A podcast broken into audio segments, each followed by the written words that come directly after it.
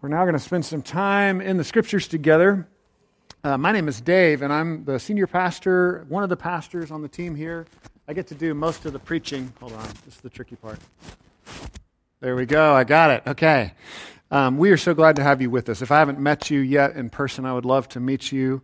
Uh, if you get a chance to say hello after the service.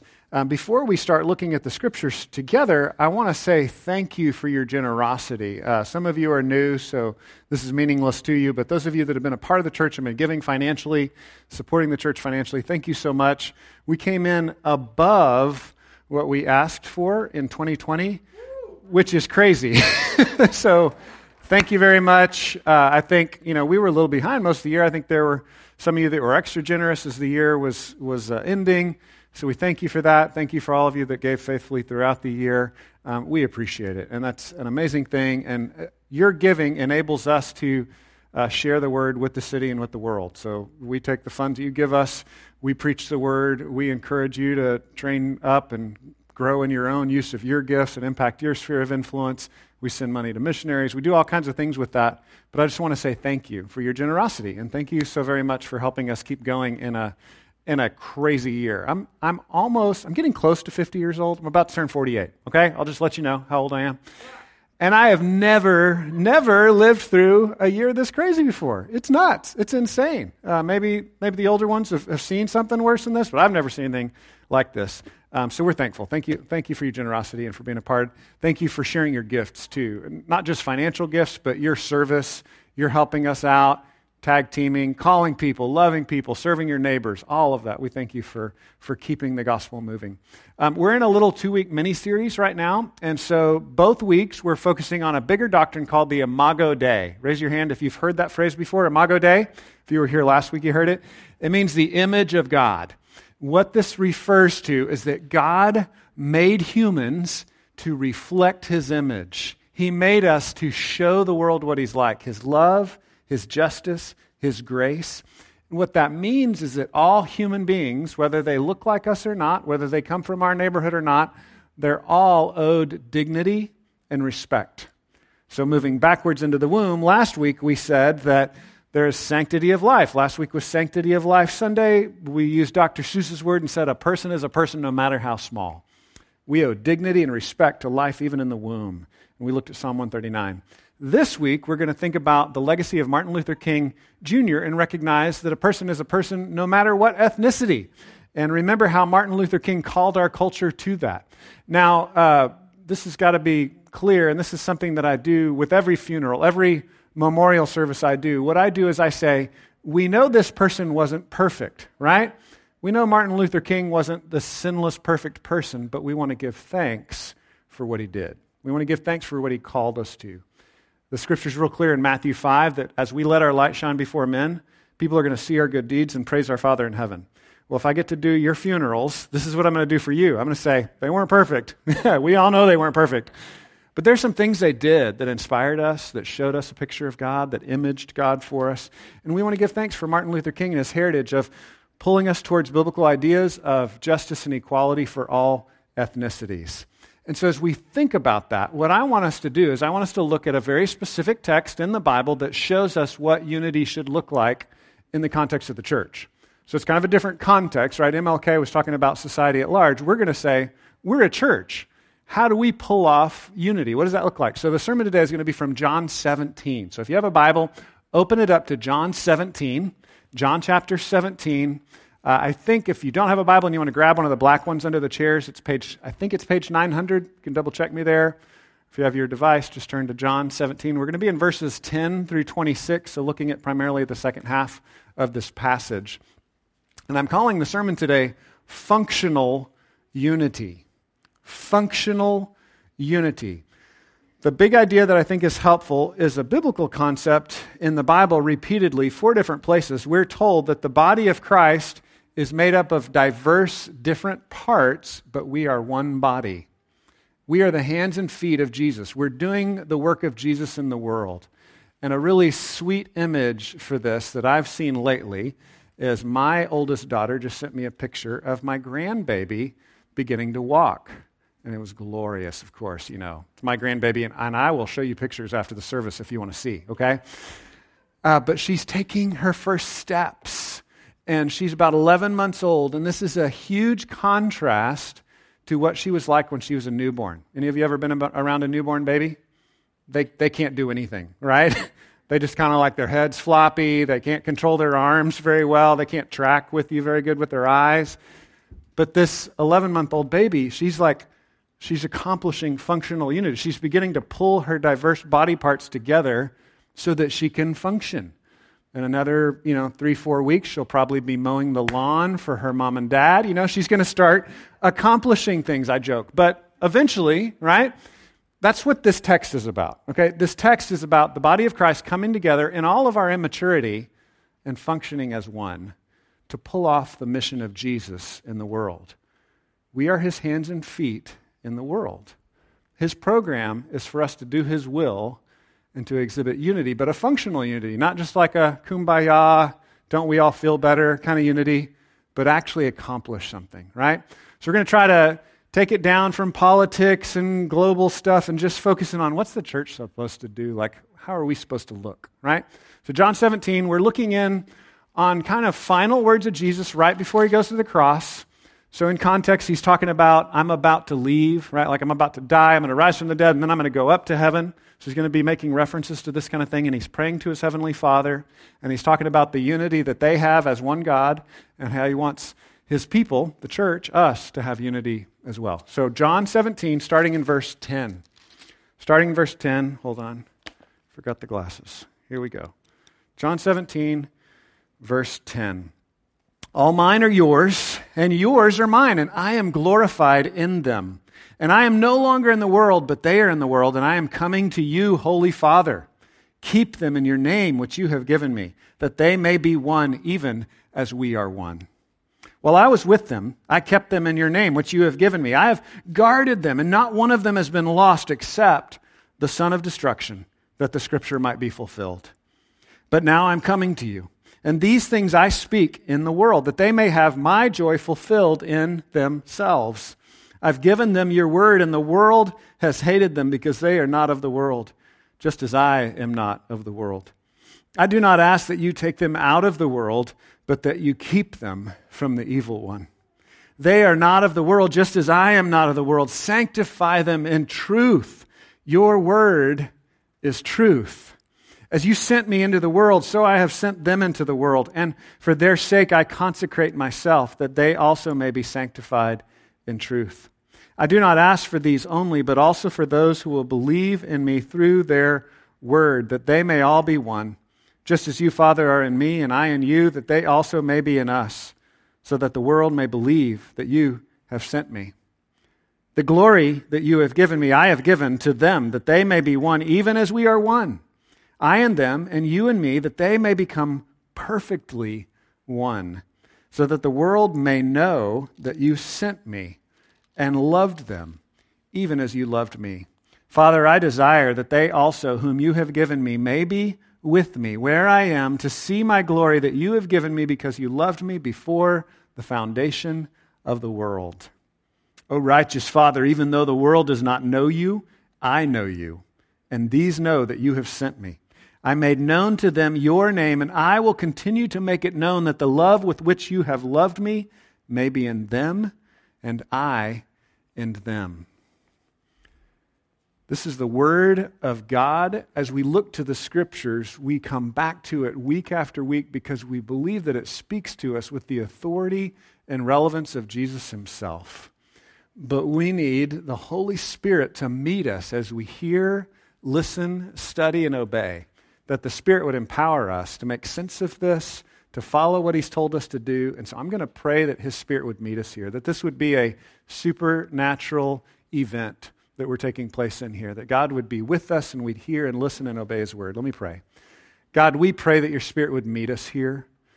We hear your word. Will you make it real in our hearts? Will you help us to hear? Will you set aside our, our blind spots? Will you open our eyes to ways that we need to change? Will you show us new things that we need to see? God, we thank you that you love us. You've proved it by sending Jesus. Help us now to follow Jesus in real life. We pray in Jesus' name. Amen.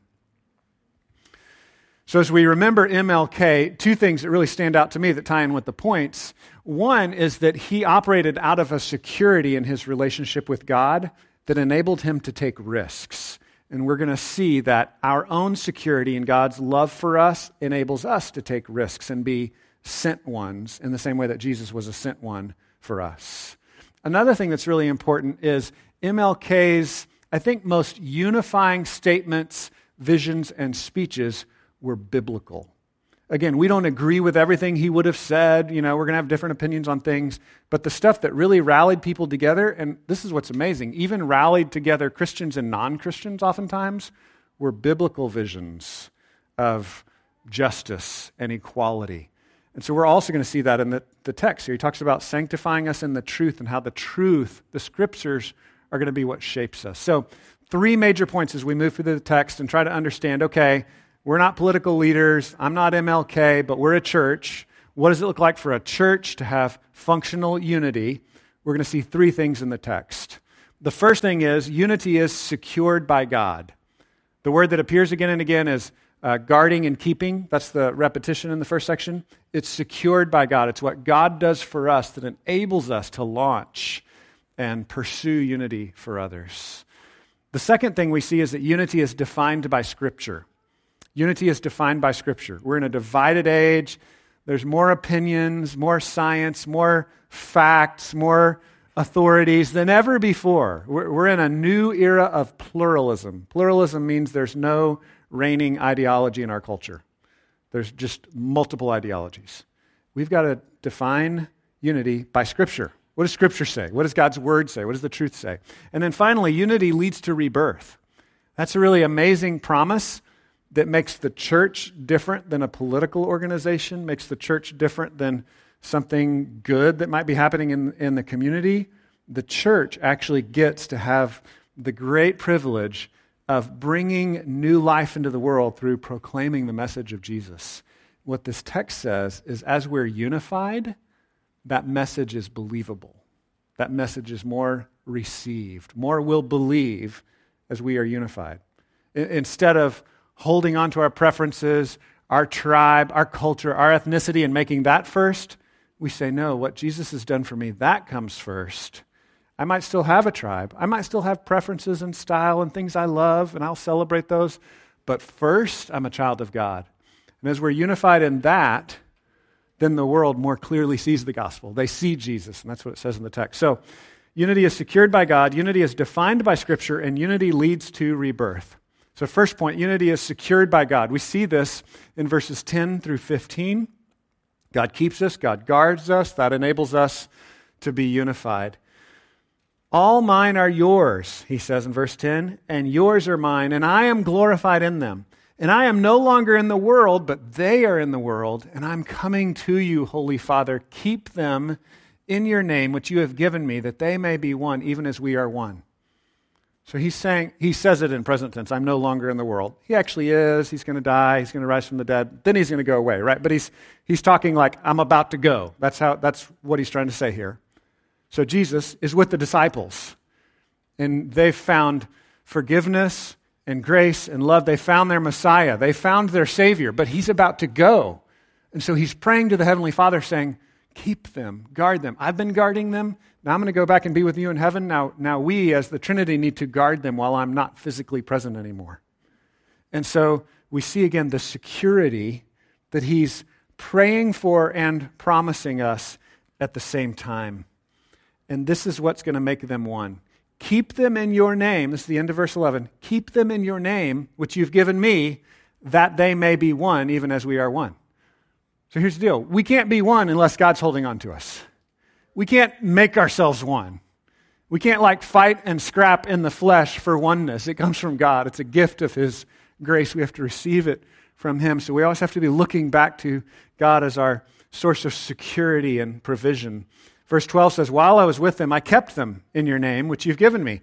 I've guarded them, and not one of them has been lost except the son of destruction, that the scripture may be fulfilled. Now, that's kind of mind blowing. We don't really understand how to make sense of that, right? But he's saying, here's the emphasis I've kept them, I've guarded them. He's like, oh, yeah, there was that one that betrayed me. He's the son of destruction, right? But I kept the rest of them. And he's showing us that we have a security in his keeping of us. How do we make sense of the greatest evil that's ever happened, the son of destruction being a part of God's plan to bring about the greatest good that's ever happened, Jesus dying for our sins and saving us? I'll just be frank, I don't know. I don't know how to make sense of all that. I'm not a philosopher. I've studied it long enough to, you know, tap out and say, all right, I give up. I'm not a philosopher. I'm just going to trust Jesus. And so here he's saying, I've kept them. I've guarded them. Well, not that one guy, not Judas, but I've kept all the rest of them. I've guarded them. Not one has been lost, that the scripture might be fulfilled. Verse 13 says, But now I am coming to you, and these things I speak in the world, that they may have my joy fulfilled in themselves. I've given them your word, and the world has hated them because they're not of the world, just as I am not of the world. I do not ask that you take them out of the world, but that you keep them from the evil one.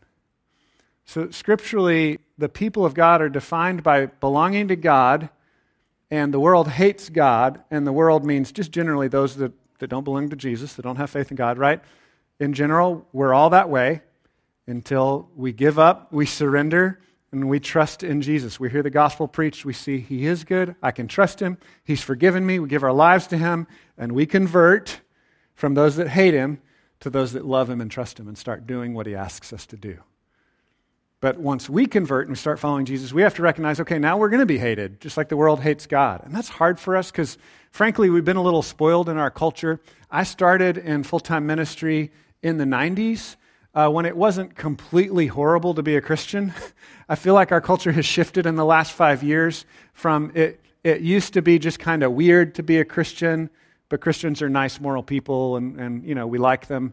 It's kind of shifting now. Our culture is changing to where Christians are seen as immoral, as repugnant. There's just a shift, a subtle shift taking place. And so now we are actually entering into a time where we are probably more clearly living out the way it was in the first century, that we're hated for following Jesus. Now, I don't want to be all doom and gloom about it. I think those things go up and down, and it's going to it's going to change probably multiple times in our lifetime. But what he's saying here is you'll be hated for not loving the world, but instead loving God. But what's God going to do? He's going to keep you, He's going to secure you. Jesus says, Father, hold on to them, keep them. Don't take them out of the world. His mission is for us to be sent into the world the way Jesus was. Why? To share the good news of the hope that we have in Jesus. We've got work to do. Do you see that? Do you see that you're simultaneously secured by God at the same time that life is difficult, life is hard? It's not a health and wealth dream of everything being perfect for us. There's disease, there's sin, there's brokenness. We live in a broken world. We're going to suffer. As long as we're in this world of suffering, we're going to suffer while we're on mission for Jesus. Just like Jesus was sent from the perfection of heaven into the broken of this, brokenness of this world to suffer for us. We get to live that out. Obviously, at a much smaller scale. We're not Jesus, but we're following in his footsteps. We will suffer as we share the good news of Jesus. But as we suffer, we can take heart that we're secured by God. So as we see ourselves more and more as missionaries being sent, we have to always remember but it's not my strength. It's not how great I am. It's because God's got a hold of me that I can do this at all. Does that make sense? Don't say, I'm going to be so awesome that I'm going to overcome all the evil in the world and save people. No, it's God securing you and holding on to you, God saving you that enables you to do that. I grabbed a picture of a, of a daddy holding a baby's hand. I keep fixating on my grandbaby, sorry. I'll show you pictures afterwards if you want to see them.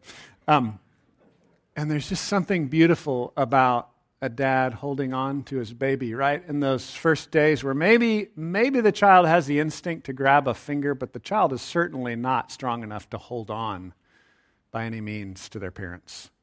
It's the strength of the parents holding on to the child that secures them. It's a beautiful picture. In the Gospel of John, we're told that our security, our salvation, is Jesus holding on to us, the Father holding on over top of that. Nothing can snatch us out of their hands. John 10 28, 29 says it this way I give them eternal life, they will never perish, and no one will snatch them out of my hand. My Father, who has given them to me, is greater than all, and no one is able to snatch them out of my Father's hand. God's got you. Do you believe that? Do you believe even when you lose all your money, God's got you and you're on mission for Him? Do you believe when everything falls apart, when people turn on you, God's got you? You're secure in Him and you're on mission? Do you believe that He's taking care of you and He has a purpose for you to love others? Not to fight, not to burn down buildings, not to kick in doors, but to love and serve others in Jesus' name? As we are more secure in God, we will give up the means of this world, right? We saw this tension when Jesus was arrested. Happens later in the story. Jesus is arrested, and Peter, the strongest, the manliest of the disciples, grabs a sword, hacks off a dude's ear. And what does Jesus say? That's not how this is going to work. That's not how we're going to do this, Peter. And we have to be reminded of that as well. And the way for us to to do ministry the way that God has called us to do ministry through the proclamation of the gospel and serving people in love is to remember that we're secure in Him. If we forget that we're secure in Him, then we go off the rails and we forget all this other stuff. So we have to recognize that we're in a world more than ever that's telling us to be insecure. matter of fact, we have the largest um, corporations in the world right now spending billions of dollars on artificial intelligence whose sole purpose is to make you upset, insecure, and angry at other people. Do you know that? Have you seen any of the documentaries on social media and how it works? It's amazing. We're moving into this great future, and all the sci fi shows when I was a kid taught me that the artificial intelligence was going to like take over the world. It's not taking over the world, it's just making us hate each other. That's, that's what it's doing. Like that, it's pretty amazing technology, but it's still primitive enough that all it can really do is amplify our concerns, our insecurities, our anxieties, we have to always be going back to the gospel and recognize no, I'm, I'm secure in God. I'm secure, and I know that because He sent Jesus for me. I know who I am because God has saved me. So, number one application what would you do? How would you live differently if you really believed this? If you were absolutely secure, if you didn't see yourself as an orphan who had to fight, scratch, and claw to survive, but you saw yourself as secured by God, what kind of risks would you take to tell more people about Jesus? What kind of risks would you take to serve other people in love? How would you live differently if you really believed, if I really believed that we were secured by God and His grace? The other thing I think is really important for us to think about is how uh, God has put people already around us that we are put there to secure, right? Now, obviously, God is ultimate security, but God has uh, given us circles of influence, spheres of authority, jurisdictions, right? It's easiest to see with parents and children. But He's put people around us that look up to us. He's put friends in our circle that we can care for. He's put neighbors around us. He's, he's put cousins, uncles, aunts. You know, He's put people in your circle of influence, and it's like your job is to help them to be secure. That's your job. And, and you do that out of the overflow of, of God has secured you. So you're going to be the messenger being sent into their world that's going to point them back to not to yourself, securing them, but, but to God. So God is the one as you serve them, as you love them. The other thing I want us to think about beyond just our circle of influence, right? Who's in our home, who's in our workplace, who's our neighbors, is to think outside that. And one of the most common ways the Bible calls us to think about the, the farther out reach beyond our circle of influence is this trifecta of the orphan, the widow, and the foreigner. As we think about true unity, the church is always the organization that exists for those outside of the organization, right? So, on the one hand, we're unified with each other because we love God. And so we're brothers and sisters in Christ. But we're always thinking about those that don't know Jesus yet. And the Bible's always saying, who's the orphan? Who's the widow? Who's the foreigner? Who's the outsider? And so we've always got to be looking out at the same time that we're looking in. And God's going to give you practical opportunities. You just pray and just say, God, show me who. Because we can get overwhelmed. We're like, I've got to love the whole world and fix everybody all the time. No, just say, God, who's in my circle of influence? Who, who's someone on the fringes? Who's someone on the outside that I can help, that I can serve, that I can be a blessing to, that I can make an impact for? And we do that because our security comes from God. So we have something to give. The second point now is that unity is defined by Scripture. Unity is defined by Scripture. They are not of the world, just as I am not of the world. Sanctify them in the truth. Sanctify means to set apart, made holy, right? Um, we have the word saint. Uh, traditionally, the old traditional Catholic Church just used saint for like the rock stars of the Christian faith. The Bible uses it for everyone that belongs to Jesus. So if you belong to Jesus, you're a saint, which means you're set apart and holy by knowing Jesus. You're perfectly acceptable in God's sight. He delights in you because he sees you through the lens of his very own son. He doesn't just love you and forgive you, but he likes you. He's excited about you. He wants to spend time with you. And that sanctifies you. That begins to change you. That begins to make you more and more obedient to him.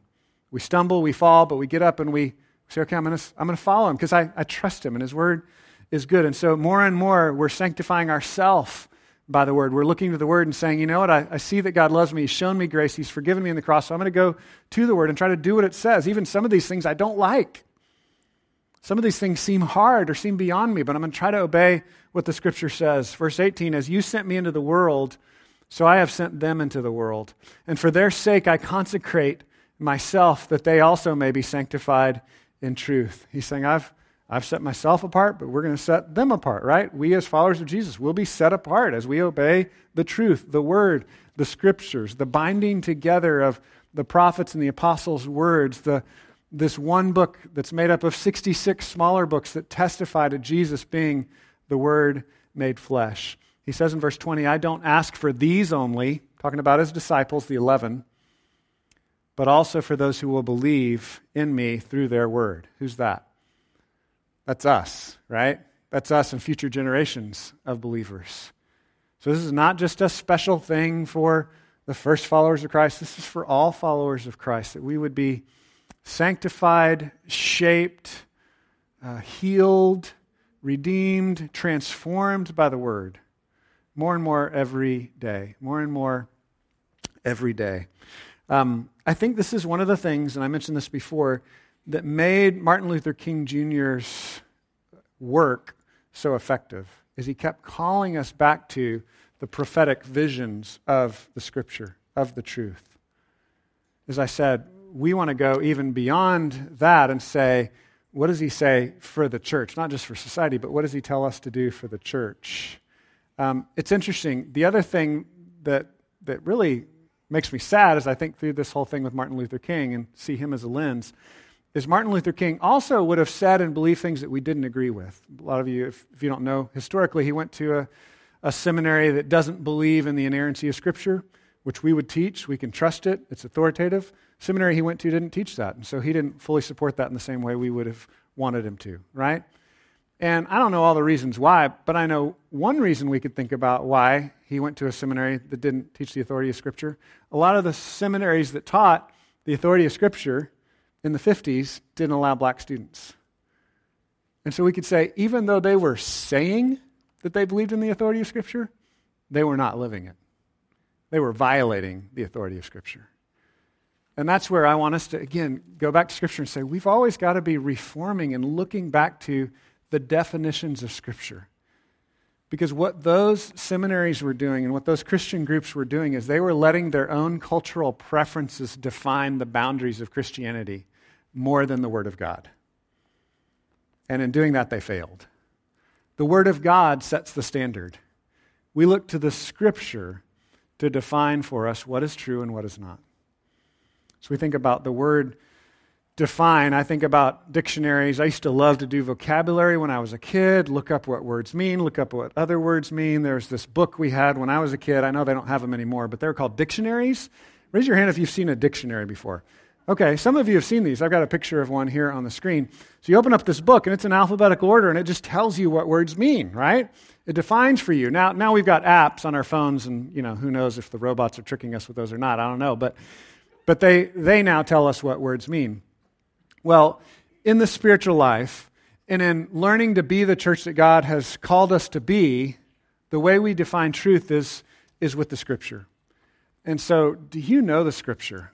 Right? Like we have a church that's, that's built around uh, me most of the time, other substitute preachers, whoever's here, whoever's teaching week after week, teaching from the scripture, right?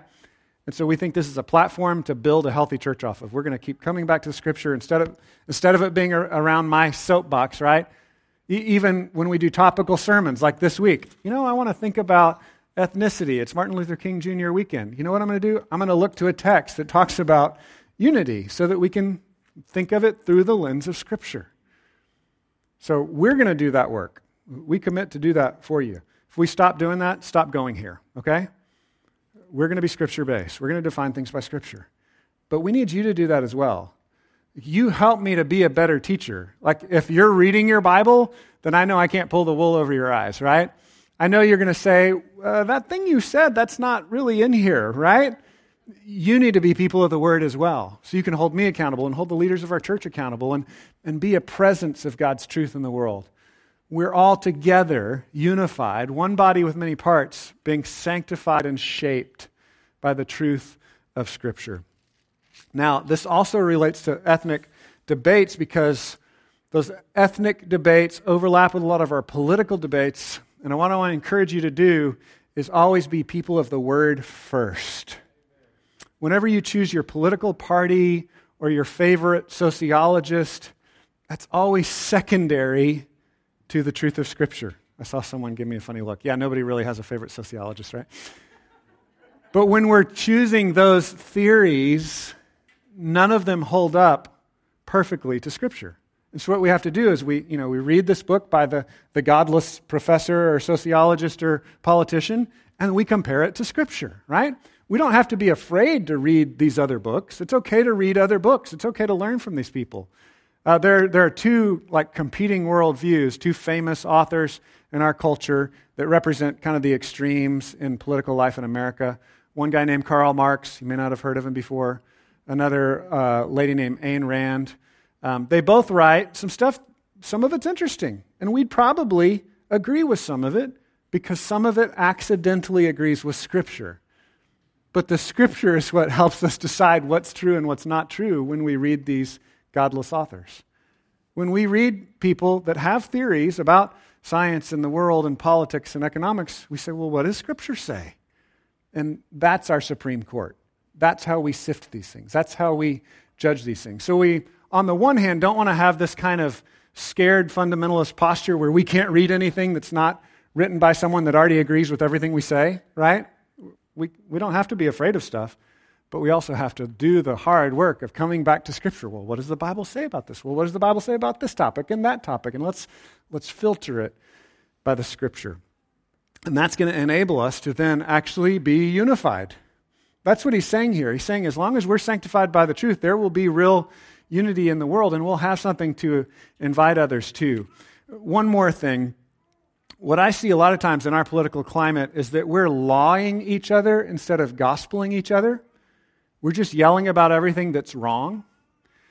And there is a place to declare the truth of God's law. This is God's standard of justice and righteousness. There's, that's part of what the church is to do. We are to say, this is what God has said to do. But don't leave out the gospel don't leave out the good news, because if you just say the law, there's going to be this kind of accidental implication that you're actually keeping the law, and you are not. None of you are. I know you are all, all pretty well, right? Even those of you that I don't know, I can say you're not keeping the law, because Romans 3.23 says, all have sinned and fallen short of the glory of God. So share the law, but, but don't share the law apart from the gospel. Here's the law. Here's God's perfect standard of justice. I don't fully measure up to it. Here's my hope that Jesus has taken the penalty of my sin for himself on the cross. And that's what enables me to love other people that are different than me because I'm not saved by being a part of my tribe.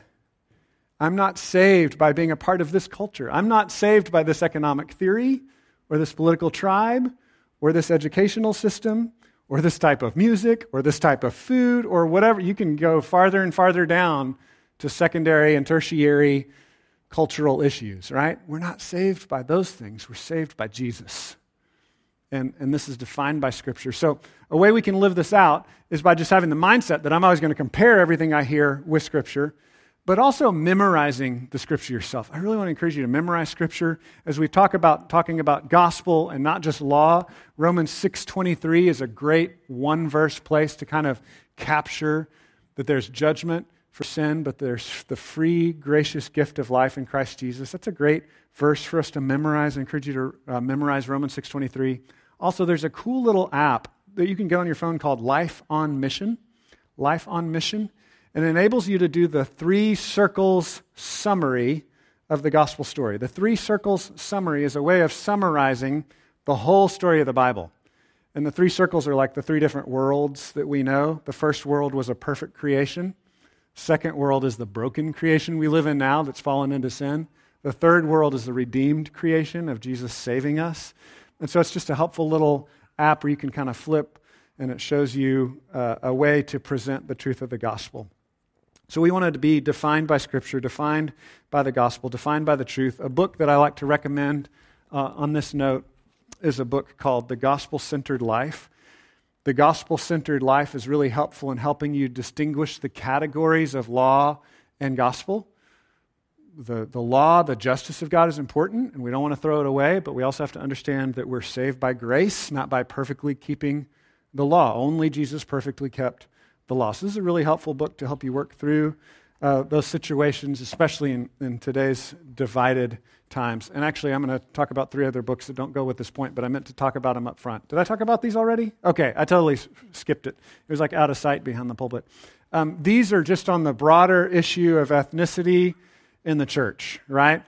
Um, so, what I'm talking about in our text is way more specific, but these are just three books I highly recommend to anybody interested in learning more. The first one goes into some of the details about the history of our country, civil rights movement.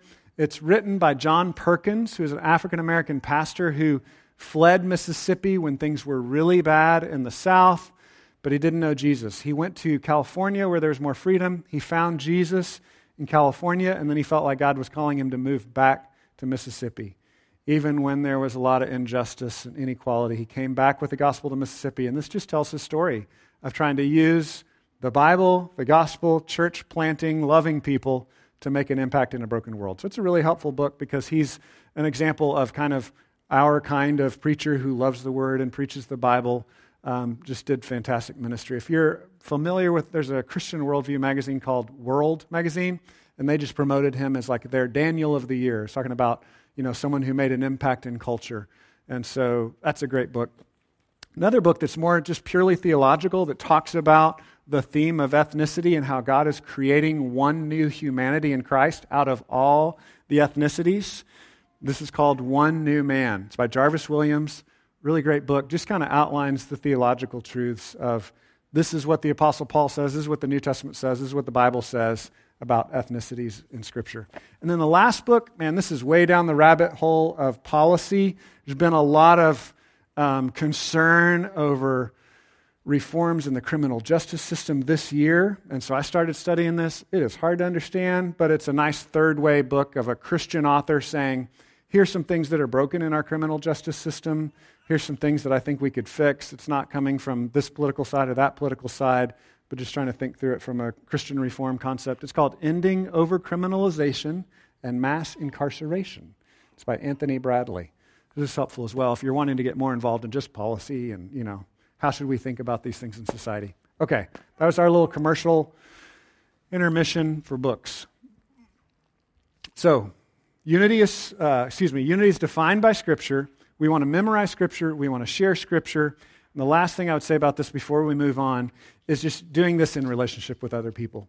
Uh, we have opportunities to do this in relationship with other people, like celebrate recovery groups, or women's ministry Bible study groups, or men's breakfasts, or going to an existing small group or class, or creating a group. And we really have been pushing this during the pandemic. Find one or two friends and just say, let's read some scripture and pray for each other.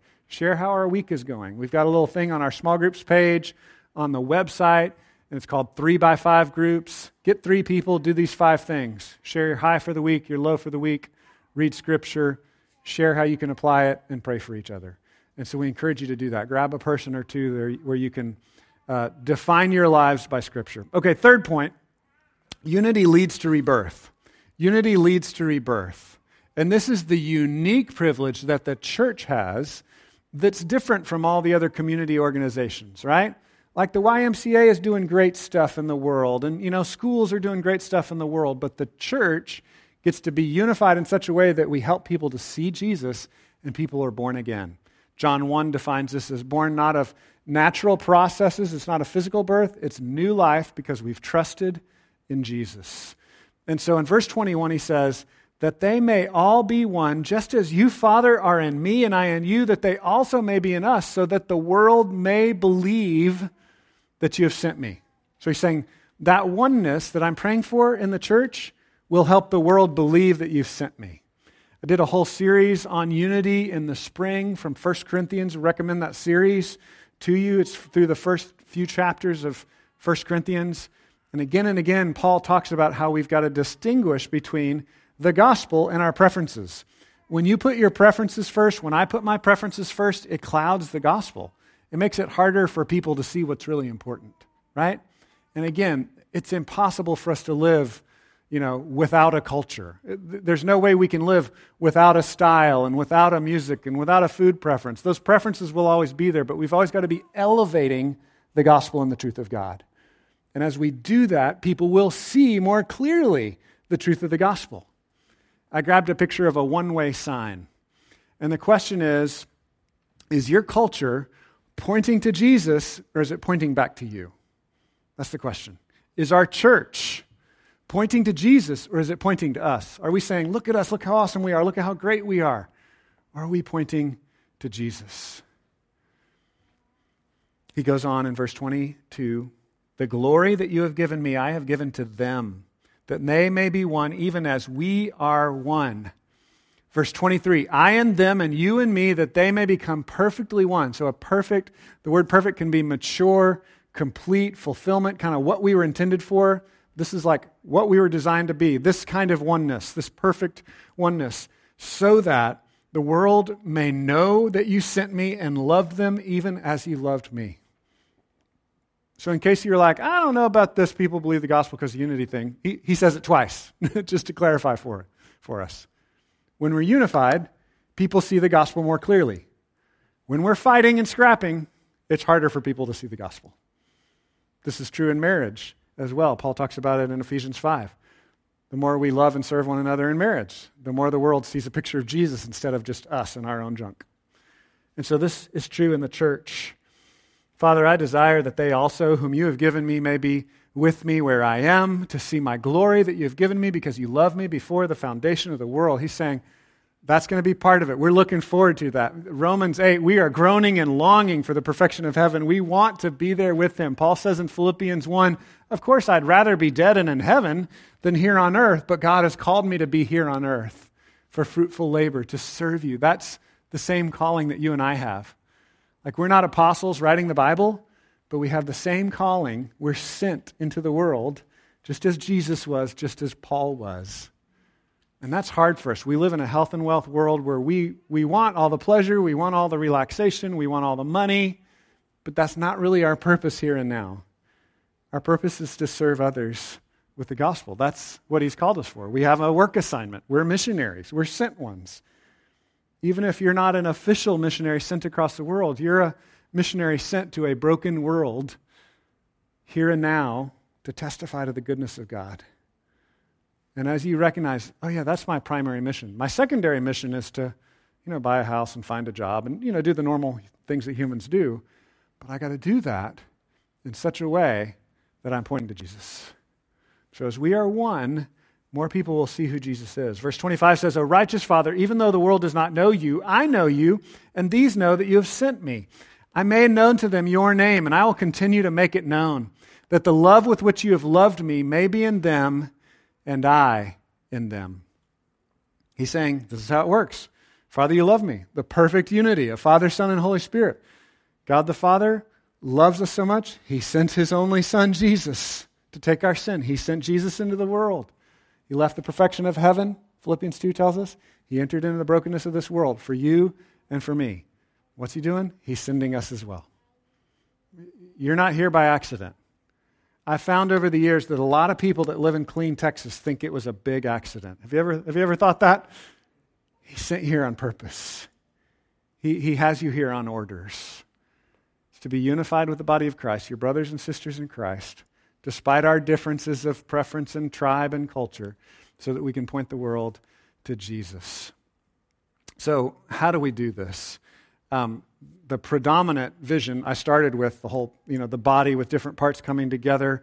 um, functioning, being the hands of, uh, and feet of Jesus in the world. That, that's the predominant way that it's typified in the scriptures. So it's when a church comes together, and the church is not just the preacher, the church is not just the elders or uh, the deacons or the Sunday school teachers or the nursery director. The church is the whole body, the whole congregation, all using their gifts, all using uh, what God has given them to be on mission together.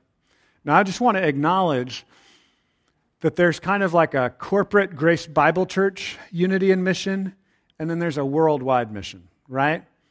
And we just want to recognize both of those. There's like all Christians everywhere are unified. God actually saved me through that kind of unity. There were different Christians in different places that belonged to different churches, and I saw them saying the same thing, testifying to the goodness of, of God's laws, but talking about how we'd fallen to live up, you know, to what God has called us to, but, but the hope that we have in Jesus saving us from our sins. I started seeing that story through this Christian's life and through that Christian's life and through this Christian's life. And so that supernatural unity of different Christians helped me to believe the gospel. And you can do that even outside of these walls, right? As you go to work and you love your friends and neighbors, as you uh, care for people at the school that you work at or at the office that you go to or wherever it may be, you're testifying to Jesus and the people around you that don't know Jesus are going to see you testifying to Jesus, and they're going to see somebody that goes to another church testifying to Jesus, and they're going to, they're going to see the supernatural unity that we all belong to Jesus. So that, that's a part of this. I don't want to forget that. But now I want to say there's actually a, a local, local body, right? We are one church called Grace Bible Church, and we also are to work together as one body with many parts. So it kind of works at the global level, but it also works at a local level. We're a church and we, we need your help, right? So if you just attend, we want to invite you to get more involved. You can serve here on our welcome team or on one of our tech teams. We need help running sound. We need help running cameras. We need help welcoming people. Uh, Lucas Turner is our new welcome director. He would love to meet you and talk to you about that. Uh, we need help online, right? For those of you that are uh, still immunocompromised and not want to be here in person, there are ways to help online as well. You can email our office, office at begrace.org, to jump in and be a part of what we're doing here at Grace Bible Church. We want to use your gifts to serve together in unity, to proclaim the message of Jesus to Killeen and to the world. Spend the vast majority of our funds to reach Killeen for Jesus. But we also set aside 10% of all the money that comes in uh, for other organizations, for other evangelistic organizations in the area and across the world church planting in other countries to share the gospel all over the place. So as you share your gifts with us here, that helps us to proclaim the gospel all over the world. Another couple of things that I want to mention as we think about multi ethnic tensions are two uh, biblical words that I think are really helpful. We come back to these time and time again. One is compassion. Uh, one of the best ways for us to reach across the divide of ethnicity and culture, and we all grew up in different places. is just the Christian virtue of compassion. Um, Jesus, as we're told again and again, Jesus felt compassion towards people. And that word in Greek literally means for your guts to be moved towards someone. And so, what that means is that you would pause, lower your own emotional defenses long enough to say, Wow, that was terrible. Wow, that hurts that you went through that and you would listen to people's stories and you would care about other human beings. And that's a Christian virtue. That's something that we do because God cares for us, so we're willing to, to be in the muck with other people, to listen to their stories, to care for them, to cry with them, to hold their hands, uh, to, to be compassionate, to care. Jesus does it again and again. You know, do a word search and look at all the places where Jesus showed compassion to people. Another great New Testament word is hospitality. It means to love outsiders, to care for those that don't already belong to your circle, those that are, are outside of your tribe, your culture. As the Christian church is committed faithfully to compassion and hospitality, we're going to continue to grow into functional unity. We're going to continue to become what God has called us to be, to be a multi ethnic people of God from every tongue and tribe. We're going to be fulfilling the ultimate vision of heaven in Revelation 5 and 7, where we see every tongue and tribe praising the Lord. That's going to happen more and more in the here and now.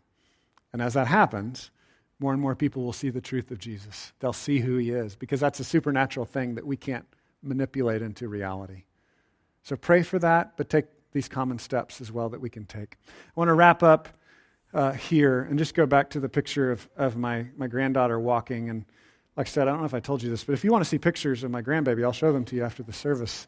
Um, over the Christmas holidays, she was 10 months old. We got to see some walking. It was pretty exciting, right? But she's like really moving now. About 11 months old, we just got a new video the other day, and, and my son in law and my daughter are so excited for her, right?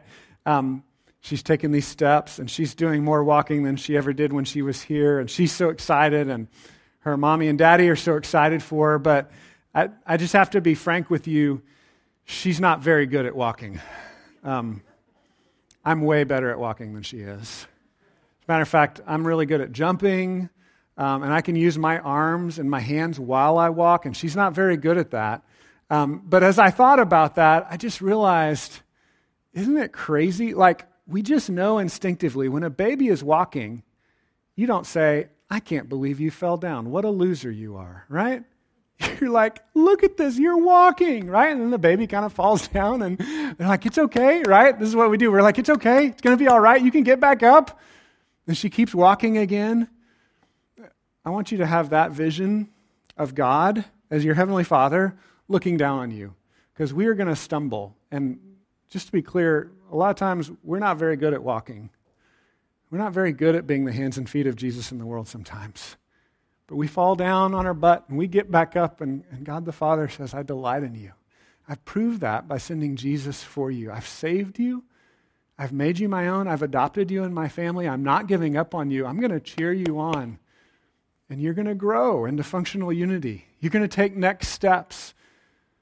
And there will be setbacks, but we'll keep moving forward because God is the one that secures us. He's the one that is changing us by His word. He's the one that is filling us by His Spirit and enabling us to move forward as a church. Let me pray for us.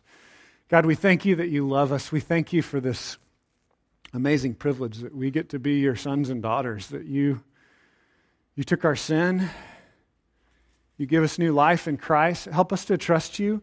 And as we trust in you and the security that we can find only in your salvation, help us to take the next steps take the risks that you call us to.